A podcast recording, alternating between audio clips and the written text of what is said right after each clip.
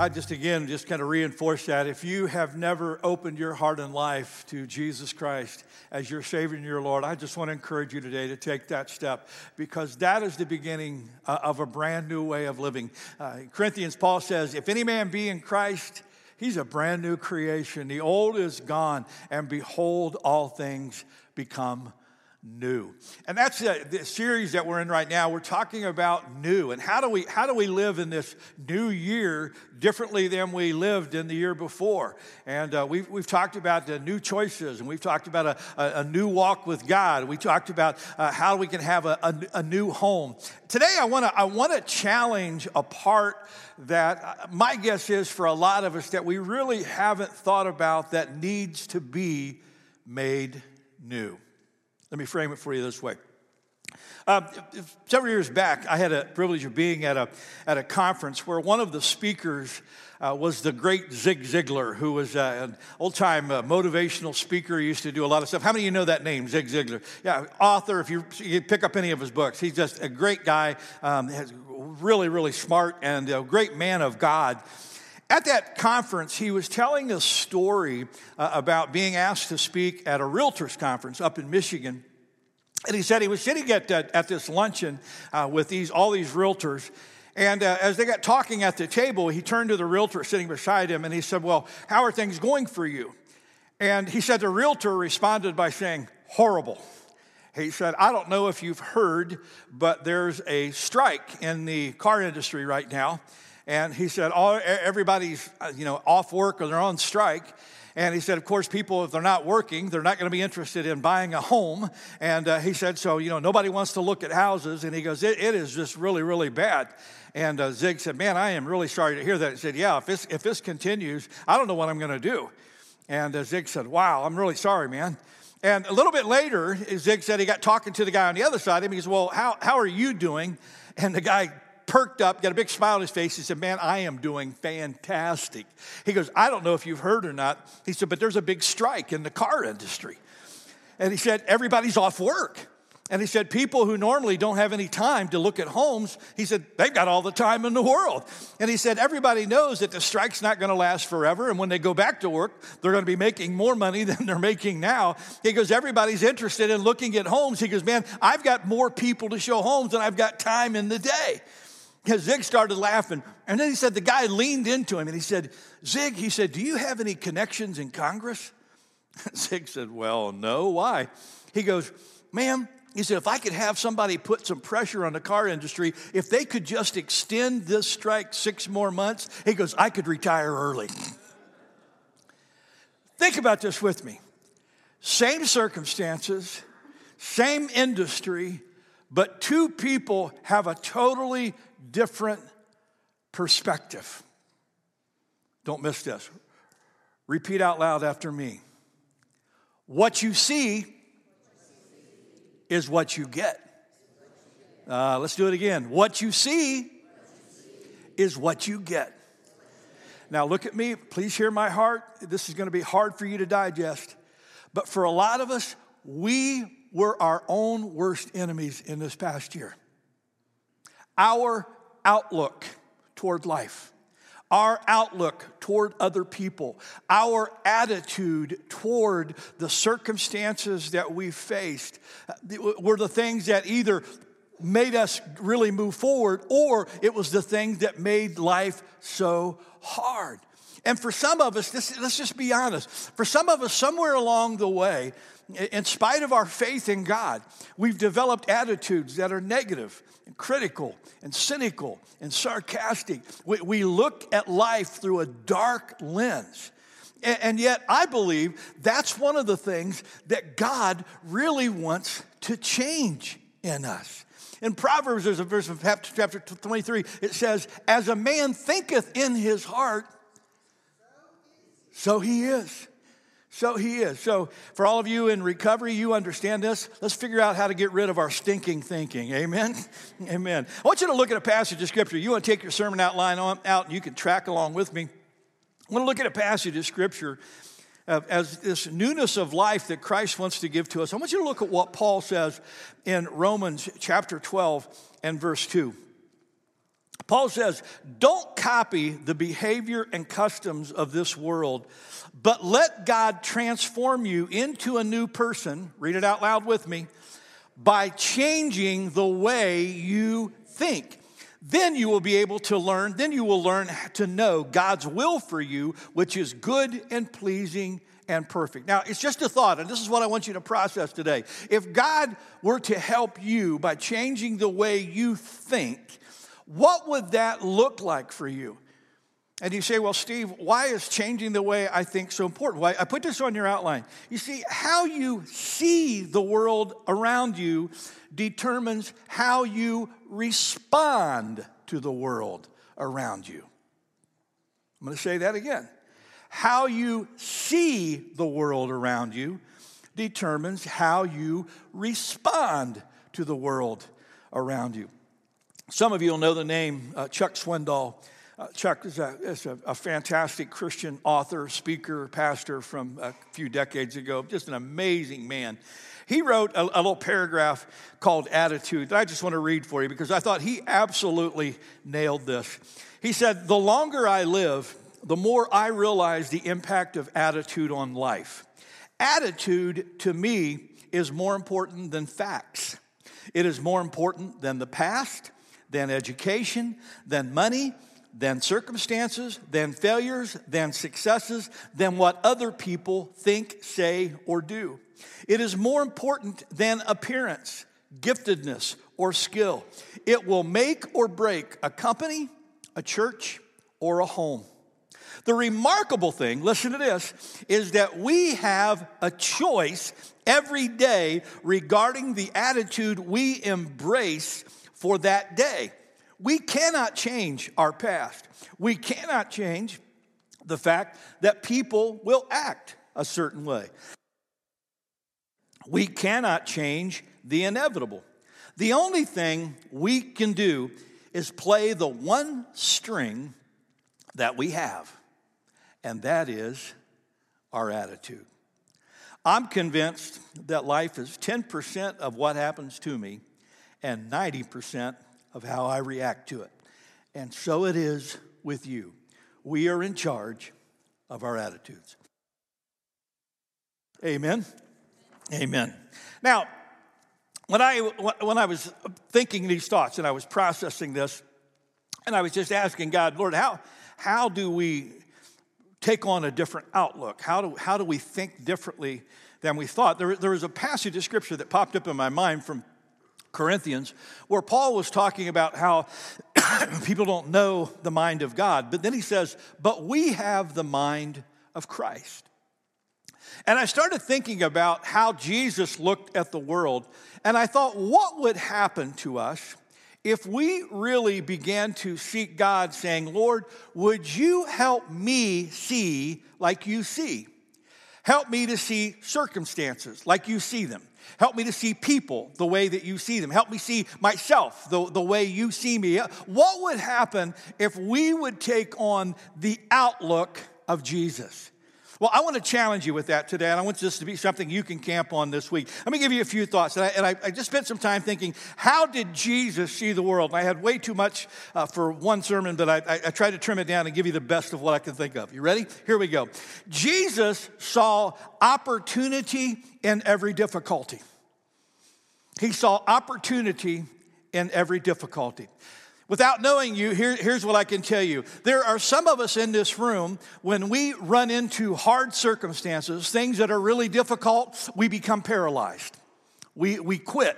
We give up. We walk away. There are others of us, when we run into difficulty, something happens inside of us and it propels us to action. We, we begin to believe that we can overcome those circumstances and that even in the midst of what may seem uh, horrible and traumatic, God can work in, in amazing ways. And that's the eyes of faith that Jesus wants us to have. Now, I just want you to stay with me for a second.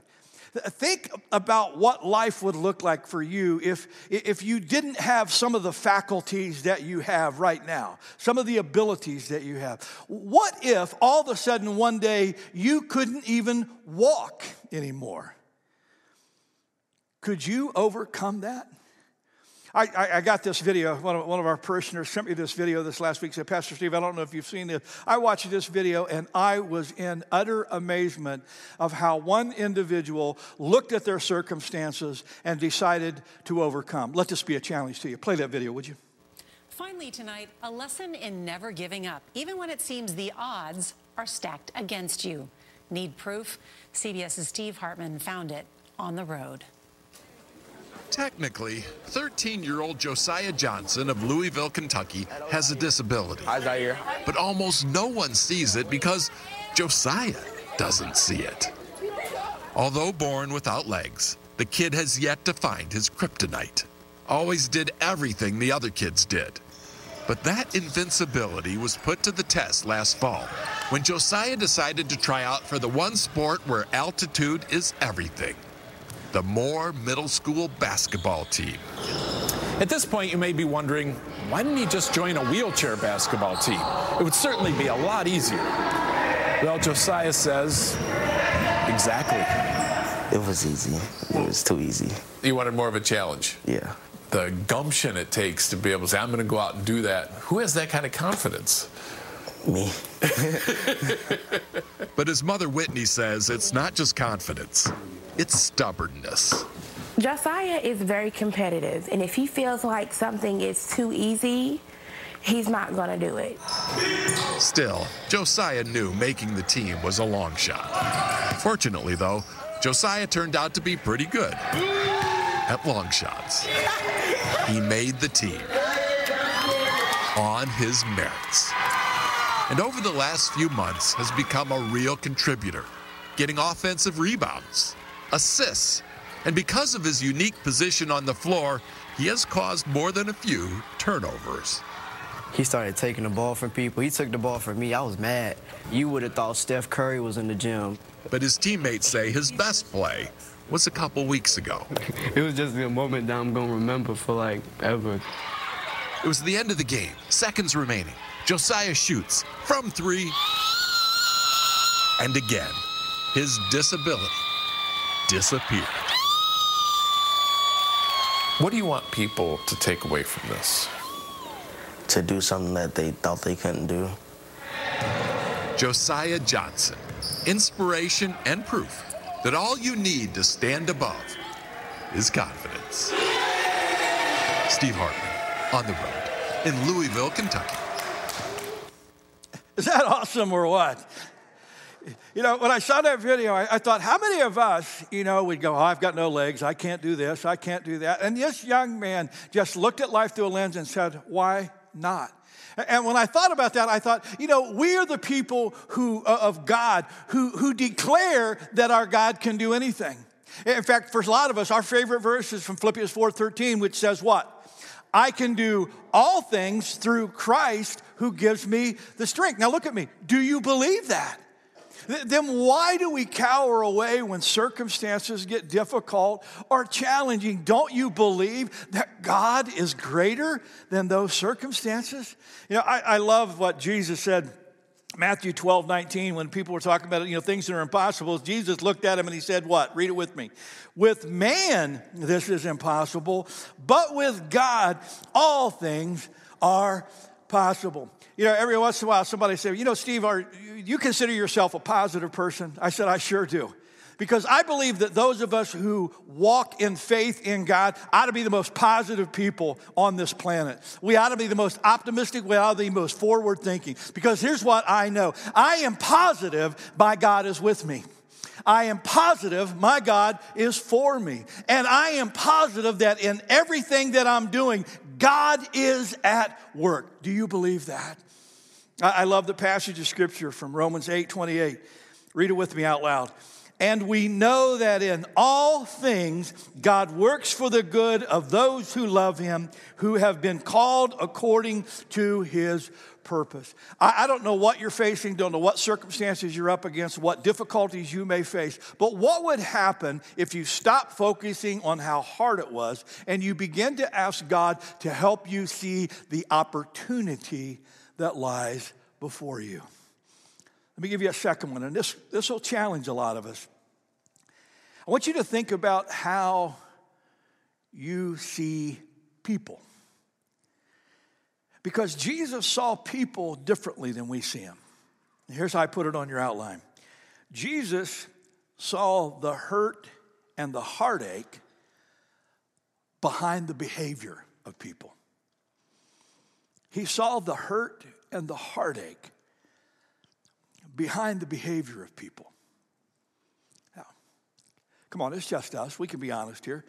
How many of you would be honest enough to admit you, you run into some pretty annoying people from time to time? Yeah. How many of you brought them with you? They're on your row today. Yeah, you got, you got them right there. yeah, yeah, yeah, yeah. And we, and we do. Eh, but part of the problem, if we're honest, part of the problem in, in dealing with other people is that we, we see how people are and we see the things that they say and we see the things that we do and we don't ask this question what might be going on in their life to cause them to be the way that they are? What if instead of focusing on the things you see on the surface, what if you could ask God to help you look beyond to see what He sees that may be going on the inside or, or in their lives? Know, I love the description uh, of how Jesus looked at people. Matthew chapter 9, verse 36. Read it with me, church. It says, And when he saw the crowds, he had compassion on them because they were confused and helpless like sheep without a shepherd. Let's look at that. He, he didn't see them as, as, as noisy and complaining or, or, or, you know, or, or, or annoying and, and difficult. He, he had compassion on them because he saw they were, they were hurting, they were confused, they were helpless. And it was that ability to see what was going on on the inside that allowed Jesus to minister to people right where they are. I put the statement on your outline just if you, if you let how you see people change how you treat them, then how you treat them might end up changing them. Several years ago, um, I, I took a church in Phoenix, Arizona. And when I was uh, interviewing and candidating for that position, one of the things I discovered was that there was a worship war going on in the church. Uh, people were arguing about the style of music. Uh, the church had a very traditional background. They had had great orchestras and choirs, and they mainly sang hymns. And the pastor who was there knew that if they were really going to move forward uh, to the future, that they needed to modernize the music. And, uh, and they did a, a, real abrupt 180 degree turn in their program. They hired a new worship pastor who was a, an old rock and roller, and uh, you know they got they got rid of the choir, they got rid of all of the, the, the orchestra, they got rid of all of that, and they, they went to a, a band driven service. Now, young people loved it. There were young families coming. They, they loved the music because it's what they listened to on the radio. It's, it's, it's kind of stuff. But how do you think the older people felt? Yeah, they, they, felt left out. They felt abandoned. They, they felt like, man, we've gone to the church for 40 years. We've given our life, you know, and, and money and sweat and, and everything that was dear to us has been taken away. And, and that hurt turned to anger. And so when, when the, the pastor was trying to navigate that, all that, he decided the best thing to do was get out of Dodge. So he did. He, he left and uh, planted a new church where he could do music any way he wanted to. And, uh, and when I got there, I mean, these, these people were, I mean, literally, it was just, it was ugly. And uh, I'll never forget, kid you not, my very first Sunday at this, at this new church, I'm walking in and the band is playing and they were really good, man. They were up there and, bop, bop, you know, and we were, and I walk, I'm walking in and I'm going, man, I just love this. And there was an older saint, most of our older people came to the first service. There was an older saint sitting about halfway up and she stood up, put her hands over her ears and she started walking toward the back. Now, the service hasn't even started yet and she's walking to the back and i'm going i'm walking toward her and she gets to me and she stops and she looks at me and she says i'll give you one month to fix this mess. And i'm like well welcome to phoenix. Yeah this is going to be a fun ride.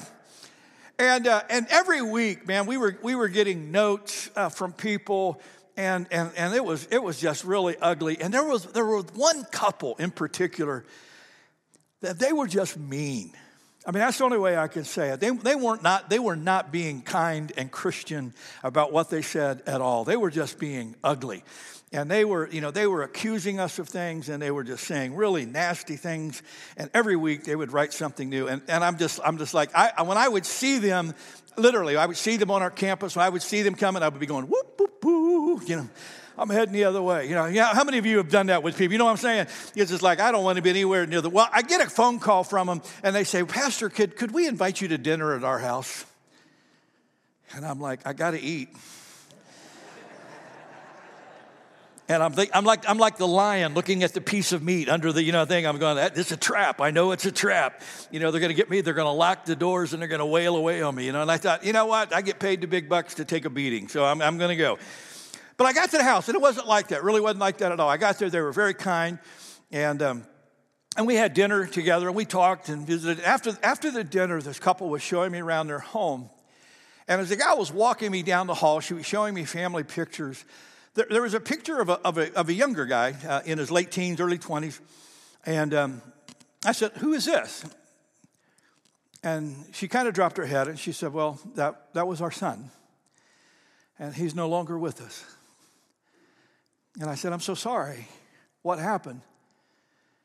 And she said, Well, she said, when he got into high school, he got into rock music.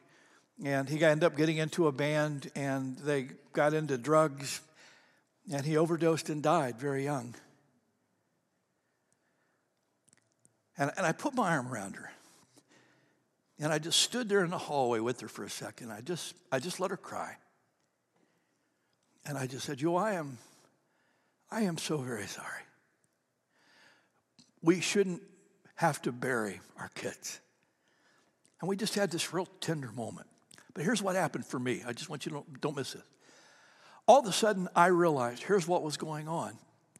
This couple, every single week, were coming to church, and our drummers up there beating those skins, and our guitar players are up there wailing away. And we've got these young guys and gals up on stage with jeans and long hair. Every single week, this couple was being reminded of a painful loss in their life. You see, it really wasn't about singing songs to God in one style or the other style. For them, it was all escalated by this personal pain that they had. Now, please hear my heart. I'm not trying to justify the way that they handled that or the things that they said and did. I'm, I'm not trying to do that. But what happened for me is I moved from a place uh, of this adversarial relationship to where I saw them with a great heart of compassion. And so instead of running away from them every time I saw them, I started running to them. And can I tell you something? It softened them. Uh, I, again, please hear me. I'm not trying to justify the people in your world and what they do, but here's the deal you can't do anything about them, but you can do something about you. Amen? Amen. Let me give you a third one. Jesus saw the potential and possibility in everyone. I love this. Jesus saw the potential and possibility in everyone. I, I, put on your outline, most of us see people as they have been, but Jesus saw people as they could be. And this was a, just a magic in his ministry. Everywhere he went, he not only saw people where they had been and where they had come from, but he saw what they could be. He saw these fishermen who, who you, you would, you would get, man, those are the last kind of people you would choose for a disciple. But he saw greatness in them. And, and, look at what happened as a result. Look at, look at as it referred to him in Acts. I love this from the Living Bible. It says, And when the council saw the boldness of Peter and John, who could and could see that they were obviously uneducated, non-professionals, they were amazed and realized what being with Jesus had done for them.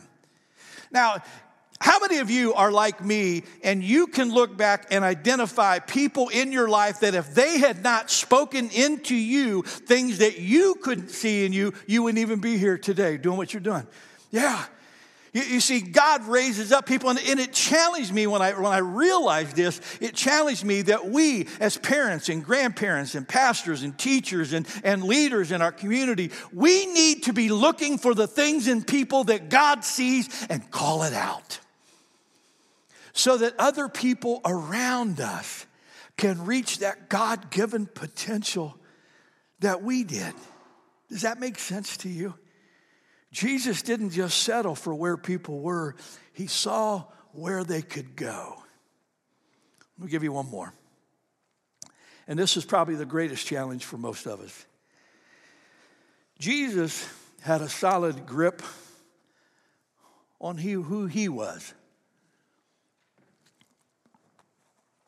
Jesus had a solid grasp on who he was. Listen very carefully. How you see you may be the greatest benefit or issue in your life. How you see you may be the thing that is really helping you to achieve all that God wants to do in you, or it may be the one big thing that's really preventing God from do that. All I'd have to do is sit with you for a little bit and let you tell me about you, and I can pretty much tell you what God is doing in your life. This was the thing I, I loved. I, I loved this, how, how this was phrased in John 13. Uh, this is toward the end of Jesus' ministry, just before he uh, washed the feet of his disciples and had the Last Supper, all that kind of stuff. It said, Jesus knew that the Father had given him authority over everything, and that he had come from God, and that he would return to God. Think of this thought with me. Jesus knew where he had come from, and he knew where he was going, so nobody around him could take away that identity from him. You see, when you know who you are as a child of God, when you know where you've come from and you know in your heart where you're going, nobody can steal from you what God is doing. That ought to be the biggest factor for most of us that we take home today. I put this on your outline. I just give you some ways to process it. When you know who you are and whose you are, no one gets to define you. Because the only one who has a right to define you is the one who made you. No one can discourage you. You know, when you, when you know that you have the hand of God on your shoulder and you know you're doing what God is calling you to do, no one, no one can discourage you, can hold you back. And you know what? No one gets to limit you. no one gets to limit you. Hear my heart. Some of us have stopped short of being all that God has called us to be simply because we've let other people put limits on us that God hasn't put there. What would happen for you if you saw you the way God sees you? I, I saw a, um, a Facebook post by one of our single moms uh, here in the church, Janie Justice. Janie's had a, a really challenging life. She's got two teenage boys now, but is making some incredible strides. And when I look at her life, I, I, I, can't help but just feel a great sense of, of admiration for her and what she's doing. Because I know some of the stuff that she's been through. And he, she posted this on Facebook. I just thought it was so cool. She just posted this not long ago. She says, Food for thought. One of my favorite verses is Philippians 4:13. I can do all things through Christ who gives me the strength. As I thought on this verse today and my most recent accomplishment, I thought about how Christ is love. My life started out with feelings of being unlovable and unwanted. And it's been through so many people, including social workers, counselors, foster parents, mentors, pastors, and a variety of friends, that I've discovered that I was very much loved. And it's because of the love that others shared with me that I was able to gain confidence in who I am in Christ. And so then I started reciting this verse again as I can do all things through love that gives me the strength. By changing one word, that verse gained so much more meaning for me. I've said it time and time again, and I can't say it enough. Because as hard as my life started out, and through all the challenges I have faced, love is what has given me the strength I needed to keep putting one foot in front of the other. And I am so grateful to so many people who have encouraged me, supported me, challenged me, and loved me through the good times and the bad. And I hope that I can continue on my journey that, that others can see how loved they really are and gain strength to overcome. Now, Janie was one of those that people would said, "You'll never graduate high school," but she did. She was one of those people would have said, "You'll never go to college." That's ridiculous, but she did. And then there would be people would say, well, you make it through college, but you'll, you'll never go to, to any graduate studies. Oh, but she did, just completed her first master's degree with all A's, and now has just begun a second master's degree in social work so that she can go back and give to others what God has given to her. Give Janie a round of applause, would you?